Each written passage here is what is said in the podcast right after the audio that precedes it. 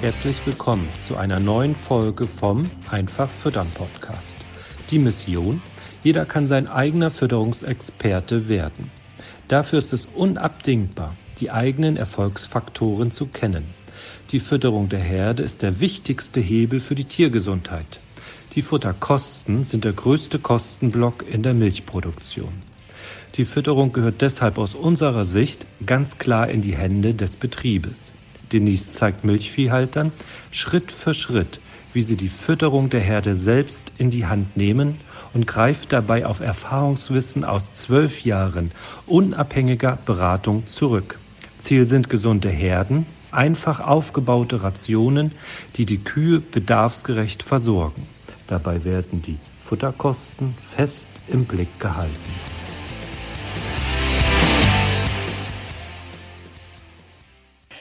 Hallo zusammen, liebe YouTube-Gemeinde und auch liebe Podcast-Hörer. Willkommen zu einer neuen Folge Einfach Füttern Podcast. Hallo Denise.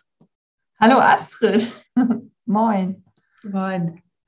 Ähm, genau, schön, dass ihr alle wieder dabei seid. Denise und ich haben vorhin ein bisschen überlegt, gebrainstormt, was ähm, ja die nächsten Themen sein könnten, die für Podcast, für Video von Bedeutung sein könnten, die spannend ja. sein könnten. Und ähm, genau, dann haben wir überlegt, dass wir heute über die in Anführungsstrichen kleineren Kollateralschäden einer ungesunden Fütterung sprechen möchten. Ähm, Denise, erklär doch mal, was du dazu zählst. Ja, also wir haben ja schon den ein oder anderen Podcast zur Trockensteherfütterung gemacht damals und ja, jedem ist ja irgendwie bewusst, äh, der es schon mal erlebt hat, äh, dass so eine Großbaustelle wie Milchfieber oder Ketosen, Labmagenverlagerung bei den Frischabkalbern so das totale Horrorszenario sind, weil es ja nicht nur mit äh, kranken Kühen und ja, das mag eben sowieso keiner, sondern ja dann auch mit Arbeitszeiten, mit ungeplanter Arbeitszeit zusammenhängt und einem da den ganzen Tag durcheinander würfelt, ähm, mal von der mentalen Belastung abgesehen. Das sind ja so diese Sachen, die ich als Großbaustelle in einem Betrieb betrachten würde und die man ja doch auch über eine gesunde Fütterung in der Regel gut aussteuern kann, äh, je nach Rahmenbedingungen, die die Herde sonst noch mit sich bringt.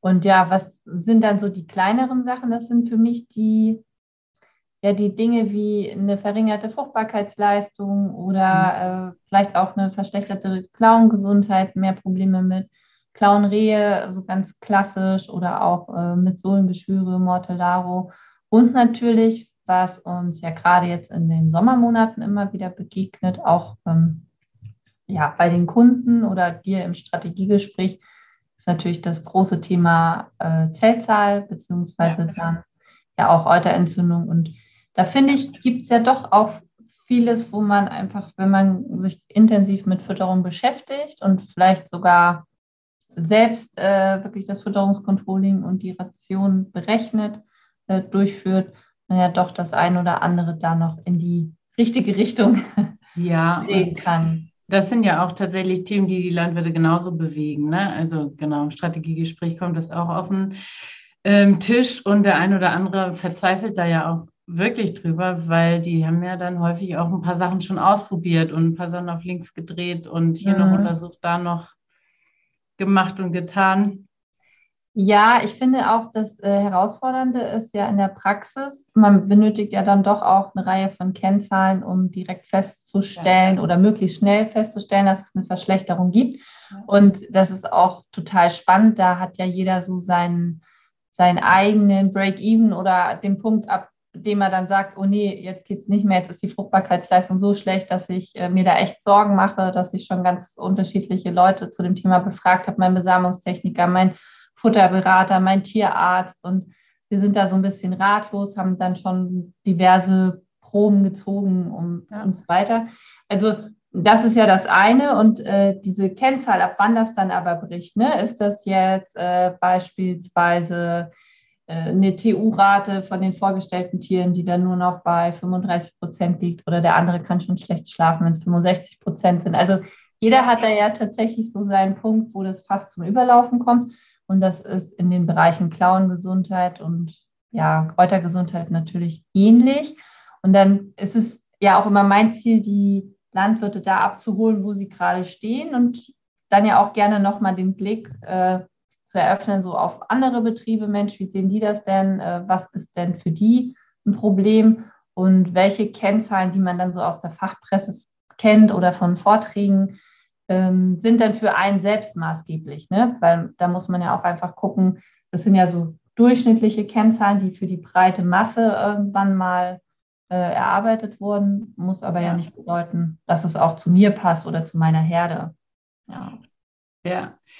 Und ähm, genau, wie eng sind die Sachen denn miteinander gekoppelt oder vor allen Dingen dann eben mit der Fütterung gekoppelt? Also die, wie schnell oder langsam sind die Feedback-Schleifen? ja, hatten wir vorhin gerade im Live-Call. Das ist ja auch ein wichtiges Thema immer im Training, ähm, sich dann noch äh, sensibler zu machen, sich noch mehr zu schulen, weil die Kühe sprechen ja schon mit einem und äh, haben da auch gute Ideen, was man ihnen Gutes tun kann, damit es ihnen besser geht.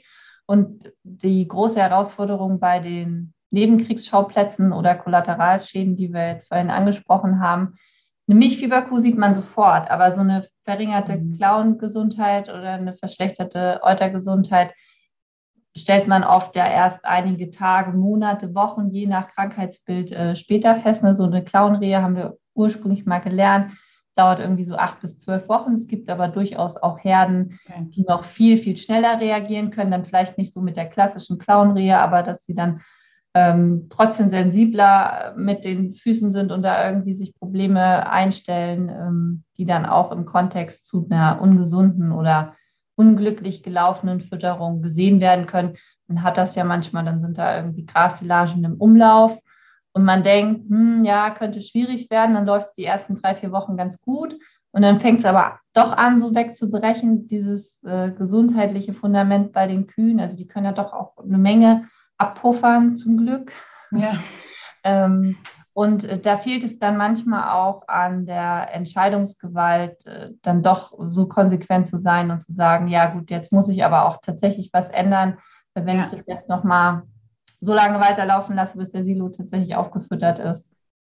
Ja, und ähm, ja, genau. Ich gehe davon aus, oder das kriegen wir ja auch häufig mit, dass die Landwirte dann auch sehr unterschiedlich eben damit umgehen. Das ist ja wahrscheinlich das, was du gerade auch an, ansprichst. Ne? Wie lange äh, wartet man und wie eindeutig ist das überhaupt? Ne? Ist das was, also genau. Ja, also das ist schon eine Herausforderung und da ist natürlich auch jeder Betrieb anders aufgestellt. Ich habe auch in den letzten zwölf Jahren immer mal wieder Betriebe getroffen, da ist man dann durch die Herde durchgegangen und meines Augens nach hätte oder haben so 70 bis 80 Prozent der Tiere gelahmt, hauptsächlich dann aufgrund von Mortellaro.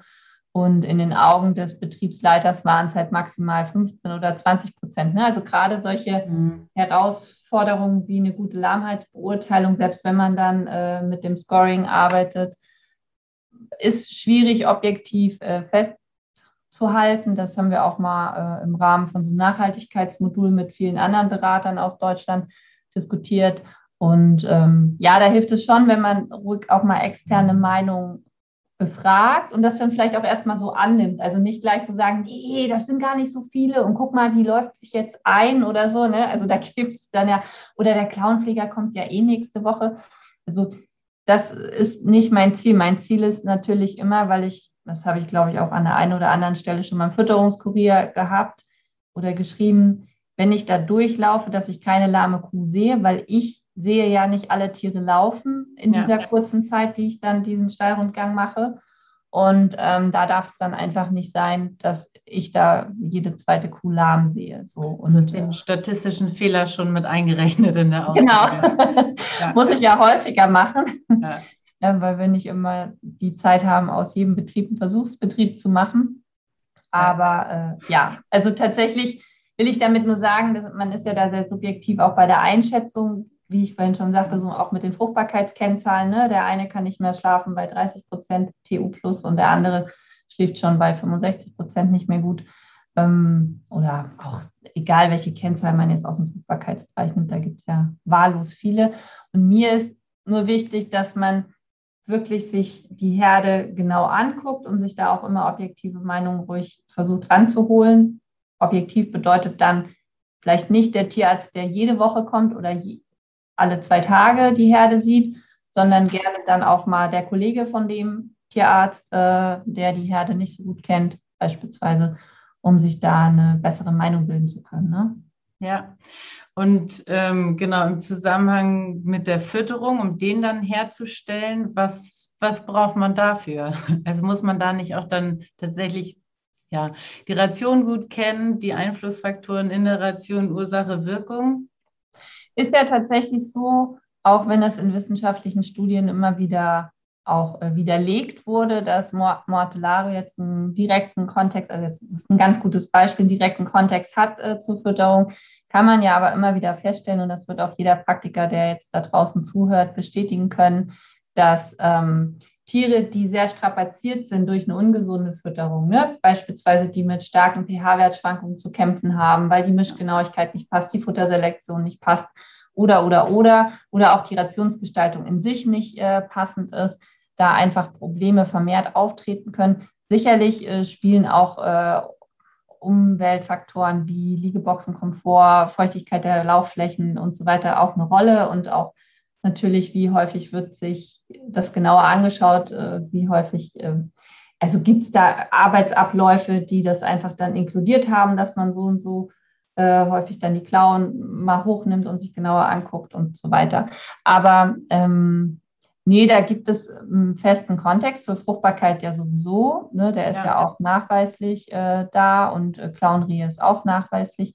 Also es gibt ja einfach viele Probleme im gesundheitlichen Bereich. Deswegen ist uns ja so wichtig, dass man das immer so mit auf der Agenda hat. Und wenn man eine Ration rechnet und dann vor allen Dingen auch das passende Fütterungskontrolling dazu macht, dass man sich einfach immer weiter dahin sensibilisiert, dass man den Kühen noch mehr zuhört, weil die Kühe haben eben immer recht.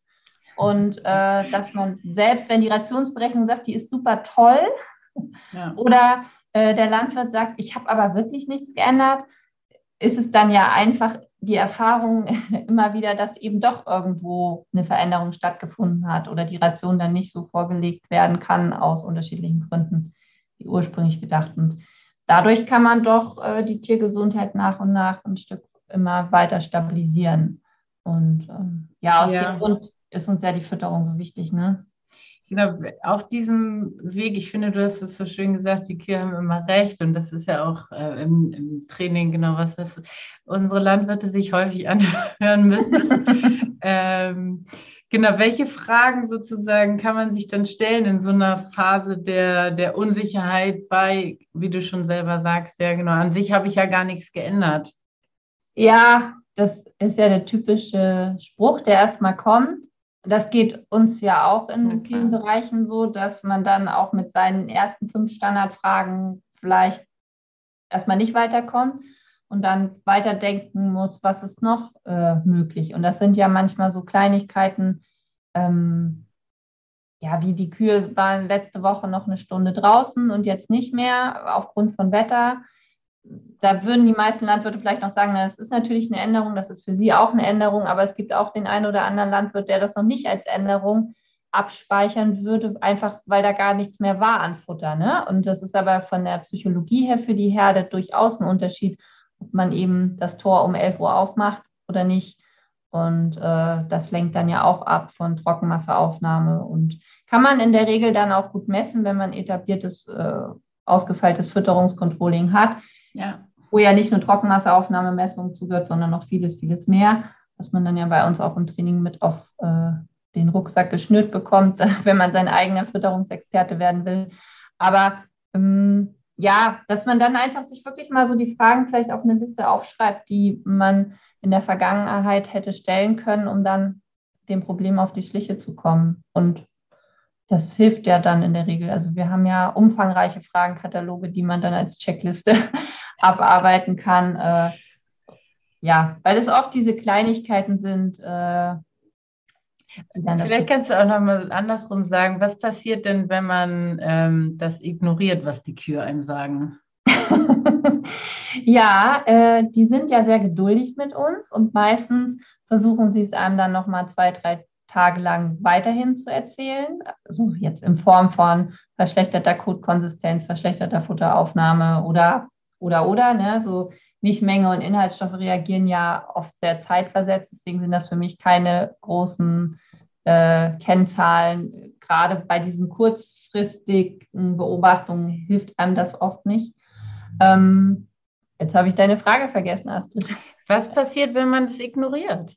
Ach so, ja, dann äh, bekommt man die Konsequenzen aufs Brot geschmiert. Ähm, oft dann eben in Form von fehlender Fitness der Herde. Also, dass sich dann schleichend im schleichenden Prozess bestimmte Erfolgskennzahlen verschlechtern, die wir ja vorhin auch schon angesprochen haben. Manchmal sind es auch so akut einfach sichtbare Dinge. Also, wenn ich jetzt äh, plötzlich drei Kolikühe an einem Tag habe, dann ist es de facto so, dass es zu 90 Prozent an der Fütterung liegt. Und ähm, ja. Natürlich neigt dann der ein oder andere Betrieb auch erstmal noch dazu, seine Einstreu äh, zu kontrollieren, die er letzte Woche geändert hat. Aber das führt selten zum Erfolg in dem Fall. Und dann muss man da einfach auch konsequent akzeptieren, dass man vieles, was dann an Nacherwärmung im Sommer stattfindet, gar nicht äh, wirklich messen kann. Also weil eine Ration, die ich im Winter füttere und da habe ich eben ständig 10 Grad, ist immer einer anderen Keimbelastung ausgesetzt als der Ration, die ich eben, selbst wenn sie nicht nacherwärmt ist, mit 20 oder 25 Grad füttere. Und das muss ich mir einfach bewusst machen. Und manchmal sind das dann die zwei Grad zusätzlich, die das Ganze zum Kippen bringen für diese Einzeltiere, die möglicherweise dann ja auch noch eine andere Herausforderung haben. Ob es jetzt unbedingt viel Milchmenge sein muss, aber kann ja auch sein, dass sie die letzten Tage aus anderen Gründen schon schlechter gefressen hatte, weil sie gebullt hat oder ähnliches. Ja. Aber was ich, äh, um auf deine Frage zurückzukommen, die Quittung kommt immer. ja, okay. Und äh, dein Tipp wäre dann vorbereitet sein, den Fragenkatalog abarbeiten, Genau, der Tipp ist ja, äh, motiviert zu sein, immer den Kühen direkt zuzuhören und dann nicht äh, versuchen, das nach hinten zu schieben, so nach dem Motto, ah, ich muss aber diese Woche noch äh, das und das erledigen, einen neuen Kälberstall aufbauen. Also das ist ja so die Praxis, ne? Muss noch ja. meinen Weizen dreschen, äh, ich kriege die neuen Iglus geliefert oder jetzt habe ich lauter hier Kälberthemen, aber ne, habe meine Grasernte noch an der Backe oder musste nach, äh, Nachbarn beim Schwaden helfen. Also man versucht ja dann logischerweise, und das ist ja auch gut, äh, weil man ja auch seine ganze Arbeit schaffen will und schaffen muss, äh, Dinge erstmal so nochmal auf die ja, Agenda für später zu schieben. Und ähm, bei manchen Dingen fliegt einem das dann aber auch schnell mal um die Ohren. Aus dem Grund empfehle ich natürlich bei den kleinsten Unterschieden, und die kündigen sich eben schon rechtzeitig an, auch im Bereich der Fütterung, nicht nur ähm, wir haben ja jetzt viel Aktivitätsmessung und Sensorik bereits an den Kühen und in den ja. Kühen. Äh, da kann man ja auch schon toll, also wirklich tolle Sachen erkennen. Äh, ne? Bevor die Kuh eine Euterentzündung bekommt, sieht man das an sich schon zwei Tage früher. Und ähm, ja, also es gibt ja einfach Daten und die sollte man dann auch nutzen und dann auch äh, konsequent die Entscheidungen treffen, die dafür notwendig sind, um das Problem zu beheben. Und nicht auf Faktor Zeit setzen. Nicht äh, darauf setzen, dass die Kühe es doch irgendwie schaffen. Ja. Und äh, natürlich hilft der Austausch im Team und der Austausch mit anderen äh, Beratern, Tierärzten, die man sonst ja. auch vertrauensvoll zu solchen Situationen befragt. Und dann ist man aber selbst ja am nächsten dran an den Kühen und kann ja selbst die beste Entscheidung treffen. Ja. Also, also so sind unsere Kunden zumindest. ja, das stimmt. Und genau, Kühe haben immer recht, ist einfach auch, finde ich, sehr ja, prägnant. Und das kann man sich eigentlich äh, gut merken und sich daran orientieren. Ne? Ja, also wenn, genau, ihr wisst ja, wo ihr uns findet, wenn ihr Lust habt, äh, tatsächlich die Kuhsprache auch irgendwie gemeinsam mit uns, mit Denise, ähm, ja, zu lernen zu gucken, was, ähm, was wusstet ihr bis jetzt noch nicht? An welcher Stelle seid ihr vielleicht mit euch ein bisschen nachsichtig und wollt da aber ähm, ein bisschen das intensivieren? Ähm, genau, meldet euch gern bei uns. Wir freuen uns und ja, wünschen noch einen schönen Tag. Genau, und gesunde Kühe. Bis zum nächsten Mal. Tschüss. Tschüss. Vielen Dank, dass du heute wieder zugehört hast. Dir gefällt, was du heute gehört hast? Das war nur eine Kostprobe. Wenn du Lust hast, die Fütterung selbst in die Hand zu nehmen und dein eigener Fütterungsexperte werden möchtest, dann komm zu uns ins Online-Training. Natürlich kannst du die Schlüsselfaktoren einer leistungsfreudigen und gesunden Milchviehherde auch selbst suchen. Es kostet aber oftmals sehr viel Zeit. Im Training nimmst du die Abkürzung. Du profitierst von den Erfahrungswissen aus zwölf Jahren unabhängiger Fütterungsberatung. Denise ist dein Mentor an deiner Seite und bringt dich ohne Umwege von A nach B. Wir haben Landwirte in Deutschland, Österreich und der Schweiz erfolgreich zu ihren eigenen Fütterungsexperten ausgebildet. Willst du wissen, ob das Training auch für dich geeignet ist? Dann bewirb dich bei uns für ein kostenloses Strategiegespräch. Gehe dazu auf www.kühe-gesund-füttern.de und fülle das Bewerbungsformular aus.